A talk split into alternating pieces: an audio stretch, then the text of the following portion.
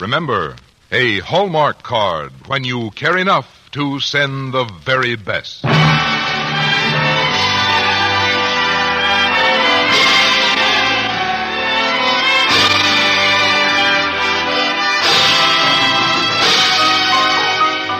Tonight, from Hollywood, the makers of Hallmark greeting cards bring you Ward Bond in Katherine Haviland Taylor's The Failure on the Hallmark Playhouse.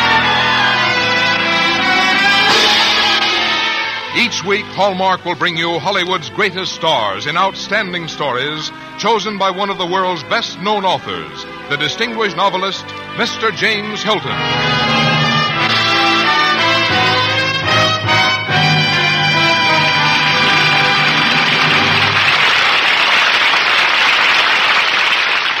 Good evening, ladies and gentlemen. This is James Hilton. Tonight on our Hallmark Playhouse, we present a story called The Failure by Katherine Haviland Taylor. Now, what is a failure? Who can rightly call himself one? These are the questions you'll probably ask, and they are the questions that the writer intended you to ask, since her story asks them itself. And I think when you heard it, you may feel that her story could also and equally have been called The Success. It's certainly a success as a story, and it's a heartwarming chronicle of a plain man's life which might well be the life of countless plain men who never make the headlines.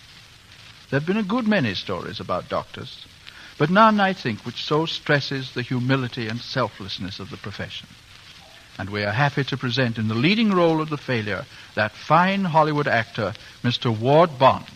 And now, Frank Goss, how about a word from you? There are Hallmark cards for every memorable occasion on your calendar. For birthdays, anniversaries, holidays. Yes, for every occasion that calls for remembrance, for a friendly greeting, a word of good cheer, an expression of sympathy. There is a Hallmark card that says just what you want to say, the way you want to say it.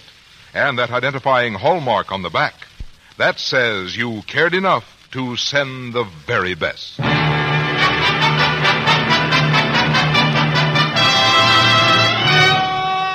Hallmark Playhouse, presenting Katherine Haviland Taylor's The Failure, and starring Ward Bond.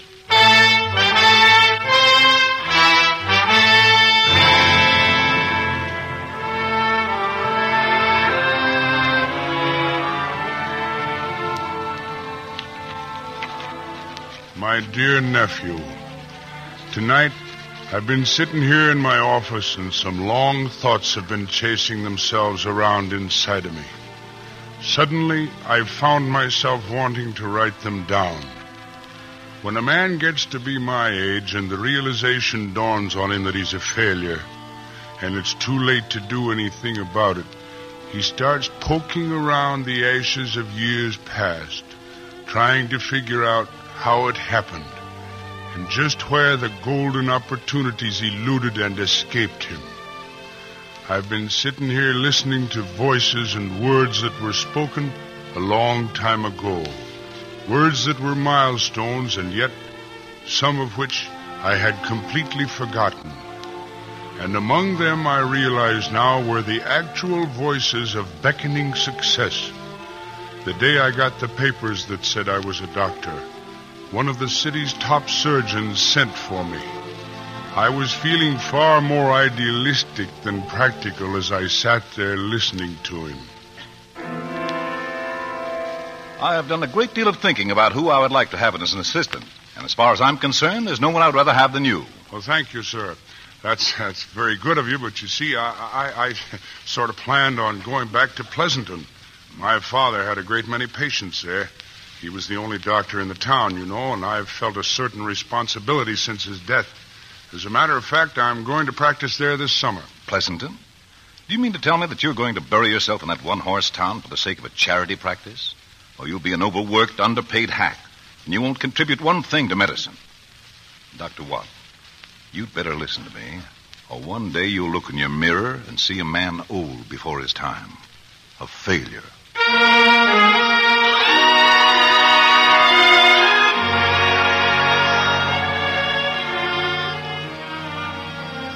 It was late the next night when I got to Pleasanton.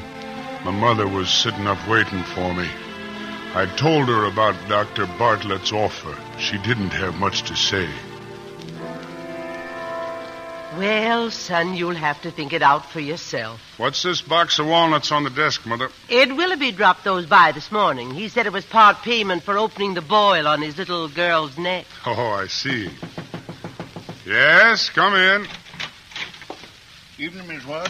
Evening, Eli. Evening, Andrew. Evening. My girl, she burned herself. Spilled an oil lamp. Bad? Pretty bad. How much for coming out, Eli? How much will you pay? Fifty cents. And not one cent more. All right. I'll be right with you.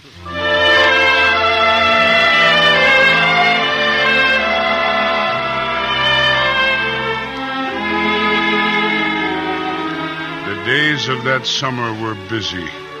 Mentally, I had already begun to look upon my practice in Pleasanton as temporary, and I hurried from bedside to bedside, trying to do as much as I could against the day when I wouldn't be there to do anything. How's the patient, Aggie O'Brien? She's going to be all right. Oh, praise be to God.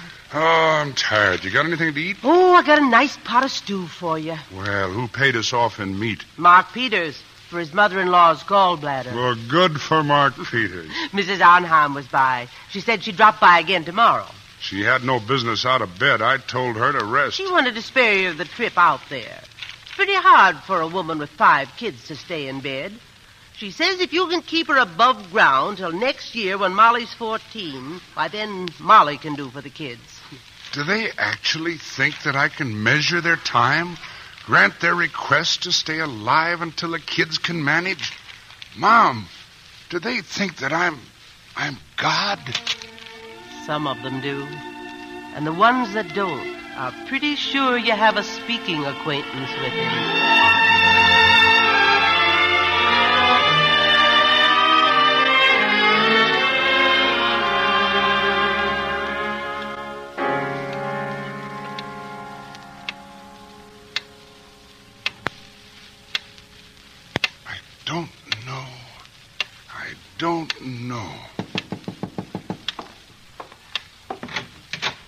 Oh, hello, Bill. Come on in. Hi, Doc. I brought down a couple of chickens. I put them out in the coop. Didn't know whether it was too late to knock or not, but I saw your light. Oh, I was just sitting here thinking things over. Susan said a couple of chickens wasn't much in exchange for a baby, but we'll send some more down when we can. That's all right. Doc, I. You, you don't know what a difference you've made in our lives just in these few months. You're one of us. You understand us. Why, when you tell Rachel Carson she's going to be better, she believes you and she starts getting better. Well, I'd better be moving on. Susan will start worrying. Well, give her my love. I'll do that. Night, Doc. Night, Bill.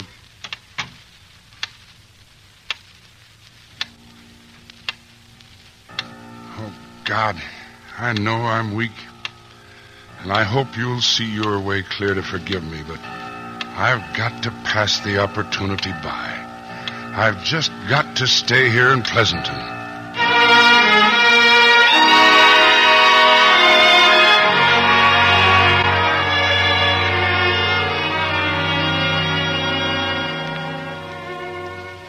I knew as I sat there that I was just going to plug along and end up a failure.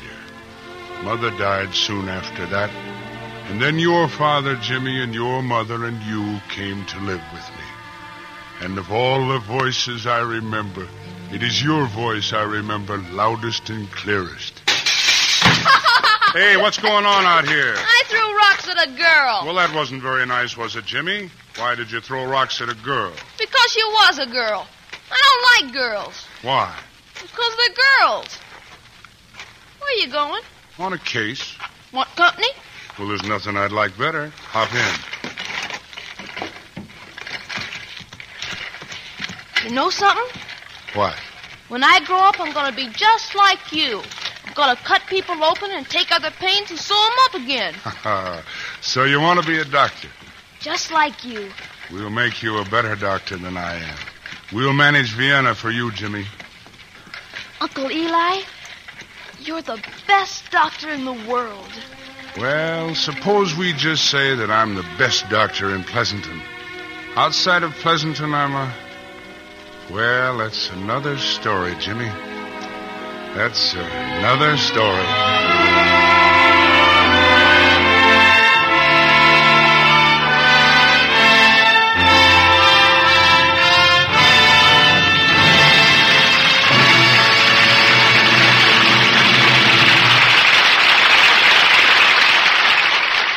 In a moment, James Hilton will return to bring you the second act of The Failure, starring Ward Bond.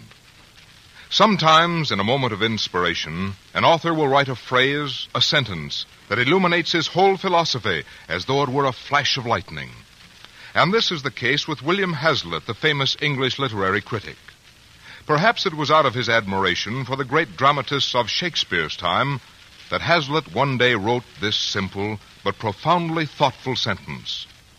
Words are the only things that last forever. Certainly it was a deep respect for words that made him write with such care that we still read his essays more than a century after they first appeared.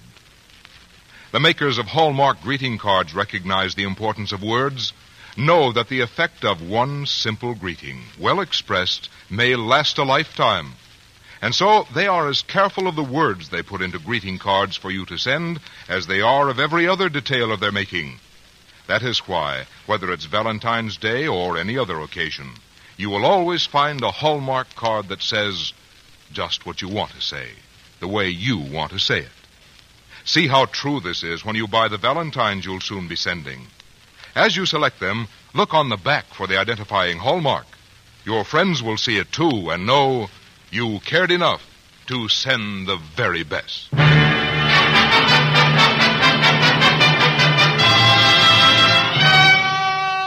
Now we present the second act of Catherine Haviland Taylor's The Failure, starring Ward Bond.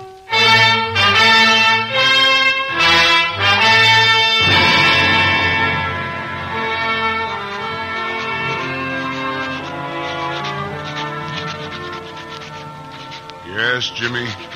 Tonight I've been sitting here writing to you, sorting out some memories and some words that were said a long time ago. At 12, Jimmy, you thought I was the greatest doctor in the world. At 16, you were telling me that the thing to do was to manage a practice, but not to let it manage you. At 17, you saw that I was a country doctor who would never expand. and at 22, you were telling me how the big fellows did it. At 22, you realized what I'd always known you must someday. Oh, don't misunderstand me, Uncle Eli. Isn't that I think you're a failure or anything, but oh, people have different ways of doing things now. You have to keep up with the times. Yes, I realize that, and I do what I can, Jimmy. Say, I have to ride out in the country on a case. Would you like to come along? no, I've got some studying to do. I have a big exam coming up.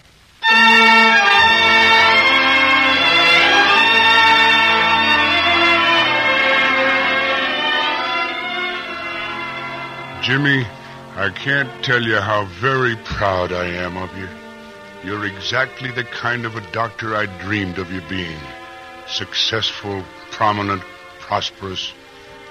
Last month, when I took Rebecca Kyle to your hospital in the city, I wanted to tell you that, but it was a busy day for you. Come in. Oh, hello, Uncle Eli. Come on in. Uh, I brought in Rebecca Kyle, Jimmy. Oh, yes. Uh, operation scheduled for Thursday. Yes, Thursday at 10.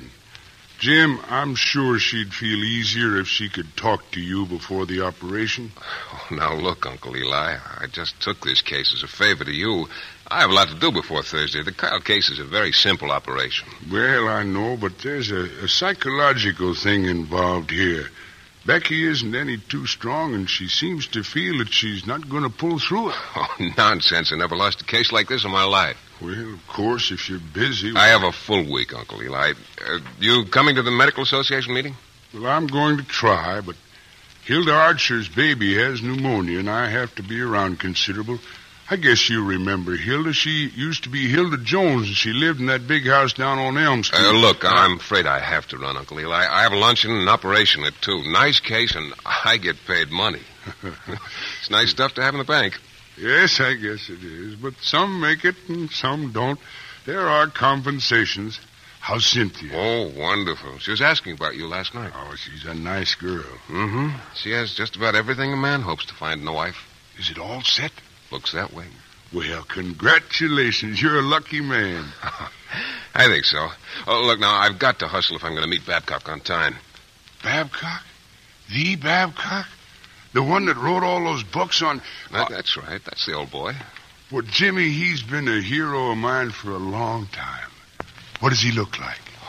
like a lot of other people. Say, you might tell him if the opportunity presents itself and you think he'd be interested that his writings have meant a lot to one old country doctor. I'll do that. I'll see you later, Uncle Eli. I'm sorry to have to run out on you like this, but you know how it is.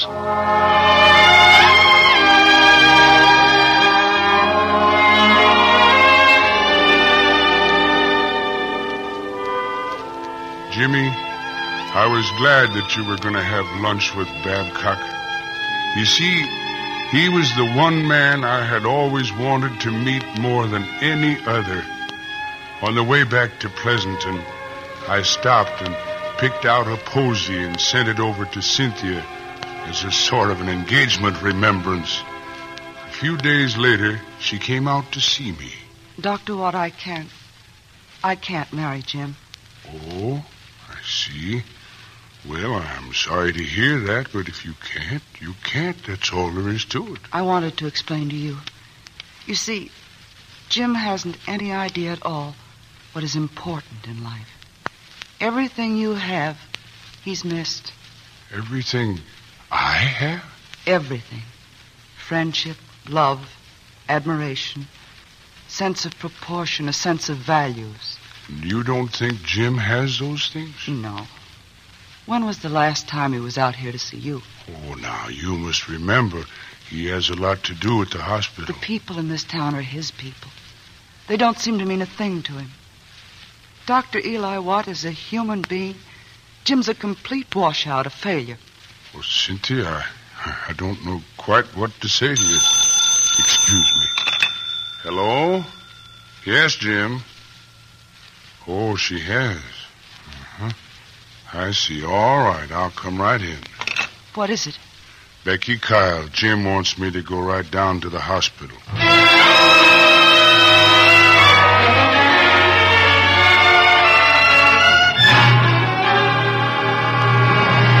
Uncle Eli, I, I've been with her for hours. I've tried everything I know. The, the operation was a success. Her, her charts have been satisfactory, but she just isn't putting up a fight. Doesn't seem to have any will to live. She'll die if something can't be done. Well, she may be just obsessed with the idea that she's going to die. Let me have a talk with her. You want to come along? May I, sir? Well, of course.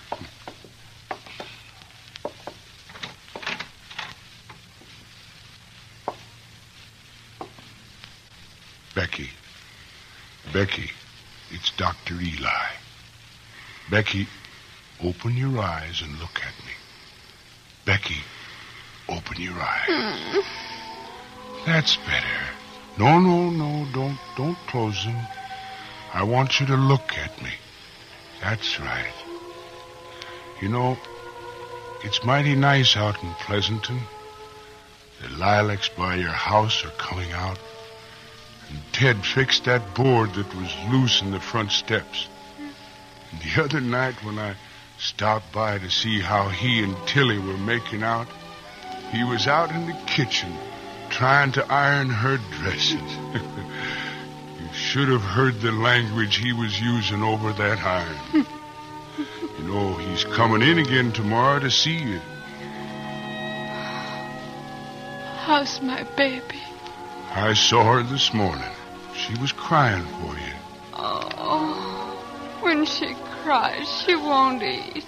That's right. But you see, Becky, we promised her you'd be home today. You promised it. Yes. And you could have been. I could have been. Why, sure. The operation was a success. You're just wasting your time lying here in bed now. You mean it, Doctor? You really mean it?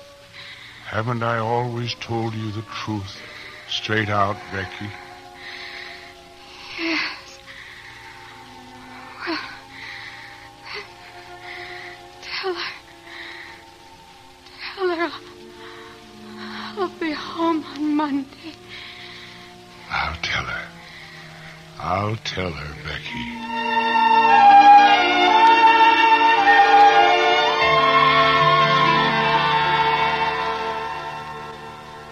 Yes, Jimmy, I've been sitting here thinking over a lot of words and what they meant to me as I listened to them and stored them away for future reference.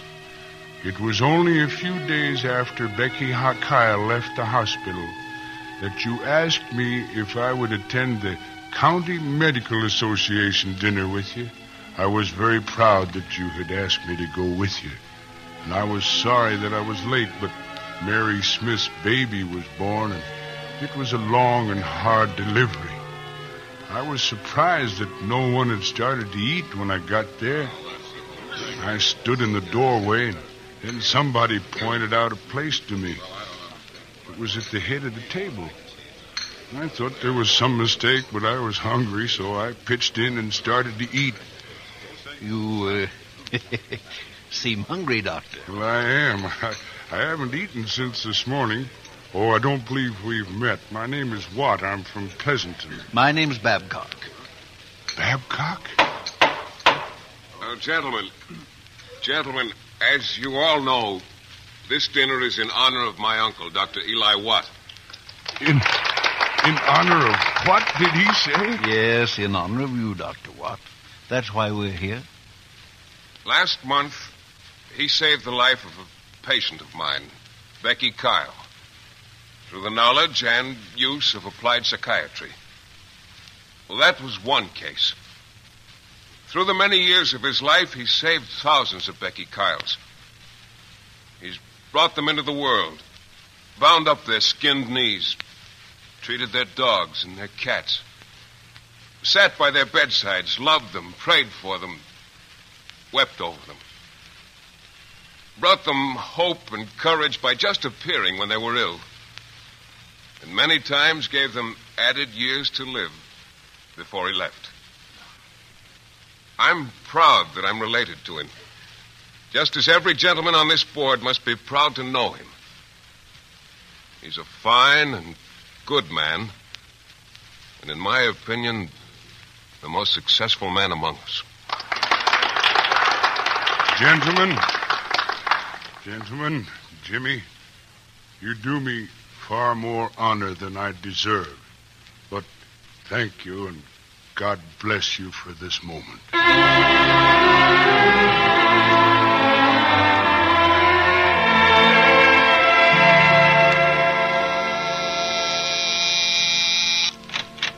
Why, Dr. Come in. I, I know it's late, Cynthia, but I was just passing by, and I wanted to tell you what has happened to me tonight. Babcock was on my right, Cynthia. Babcock on my right. Oh, come in, come in. Tell me all about it. I knew you'd want to know because Jim arranged it. It was a testimonial dinner. Everyone in the County Medical Association was there, and Babcock asked me if he could come and talk to me about a case. Jim did it. Yes, he did, Cynthia. Darling, would you like to give him a message for me? Would you tell him that I've changed my mind? Tell him that I think he might turn out to be something like you after all. And on the strength of that, I'll be very proud to marry him. Will you tell him that? I'll write it in a letter tonight. I'll put it all down just as you said it.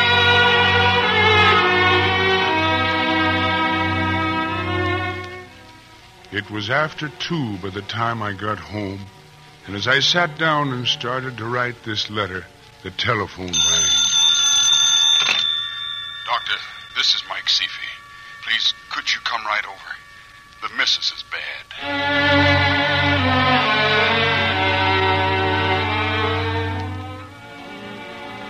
I knew there was ten miles ahead of me as I started my car. But the thought of the miles didn't tire me as they sometimes did late at night. I was feeling young again, and I, I found myself thinking that with luck I could go on for a good many years longer. I looked up, and the stars were bright and close through my windshield. And I said to them, as so many of my patients had said to me, just a little more time. A little more time. And so I arrived at Mike Seafy's went in to his wife's bedside. It's all right now, Mary. Everything's going to be all right now. The doctor's here.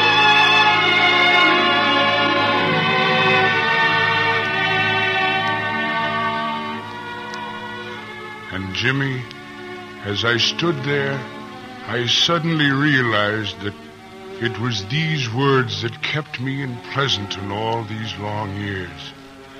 It was my patient's faith in me that gave me faith in myself. It was these words that had been telling me for so many years that I was not a failure. But I'd never really heard 'em before tonight. It's all right now. Everything's going to be all right now. The doctor's here. Jimmy, may you hear those words over and over through all the days that you live.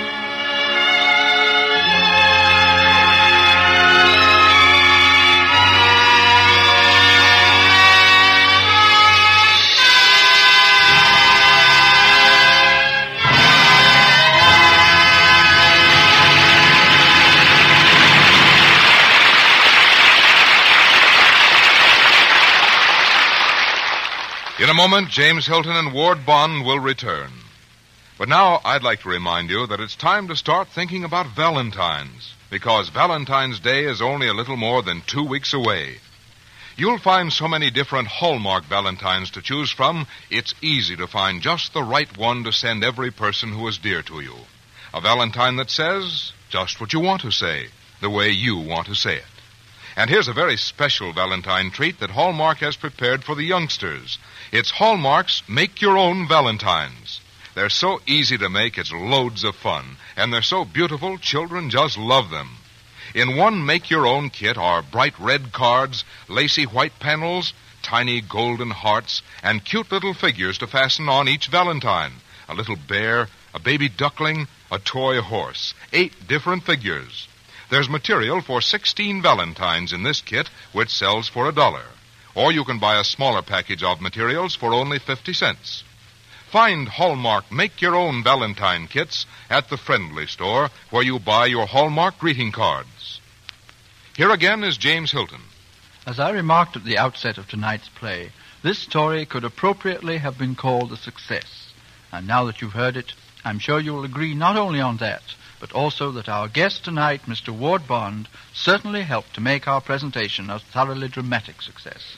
Thank you, Ward Bond, for a splendid performance. My thanks to you, Mr. Hilton. Every once in a while, an actor gets to play the part of some character that is particularly close to him. The character of Eli Watt did that for me tonight. Maybe it's because I'm a country bred boy myself, but the doctor, the country doctor, is something that is tied up with the tradition of our country, a part of a pattern of living that is unforgettable. He's had a lot more to do with keeping people happy than many of us realize. While I'm on it, so do your fine Hallmark greeting cards in something of the same way. They bring a lot of happiness and good cheer wherever they make a call on anyone.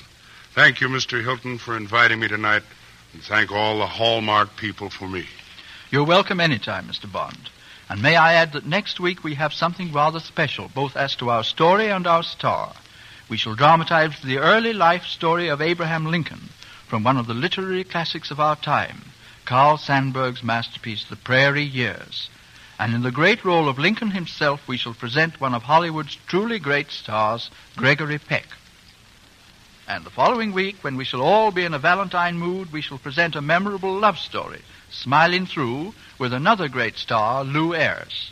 And the week after that, we shall be proud to, to welcome Joan Fontaine in Random Harvest. Our Hallmark Playhouse is every Thursday. Our director producer is Dee Engelbach. Our music is composed and conducted by Lynn Murray, and our story tonight was adapted by Jean Holloway. Until next Thursday, then, this is James Hilton saying good night. Look for Hallmark cards that are sold only in stores that have been carefully selected to give you expert and friendly service. Remember Hallmark cards when you care enough to send the very best. Tonight's story came through the courtesy of Merian C. Cooper, who with John Ford produced the forthcoming picture, Mr. Joseph Young of Africa. Ward Bond can currently be seen in the RKO release, Joan of Arc. This is Frank Goss saying goodnight to you all until next Thursday when James Hilton will return to present Carl Sandburg's The Prairie Years, starring Gregory Peck, and the following week Smilin' Through, starring Lew Ayres, and then Joan Fontaine in Random Harvest. This program came to you from the Hallmark Playhouse. This is CBS, the Columbia Broadcasting System.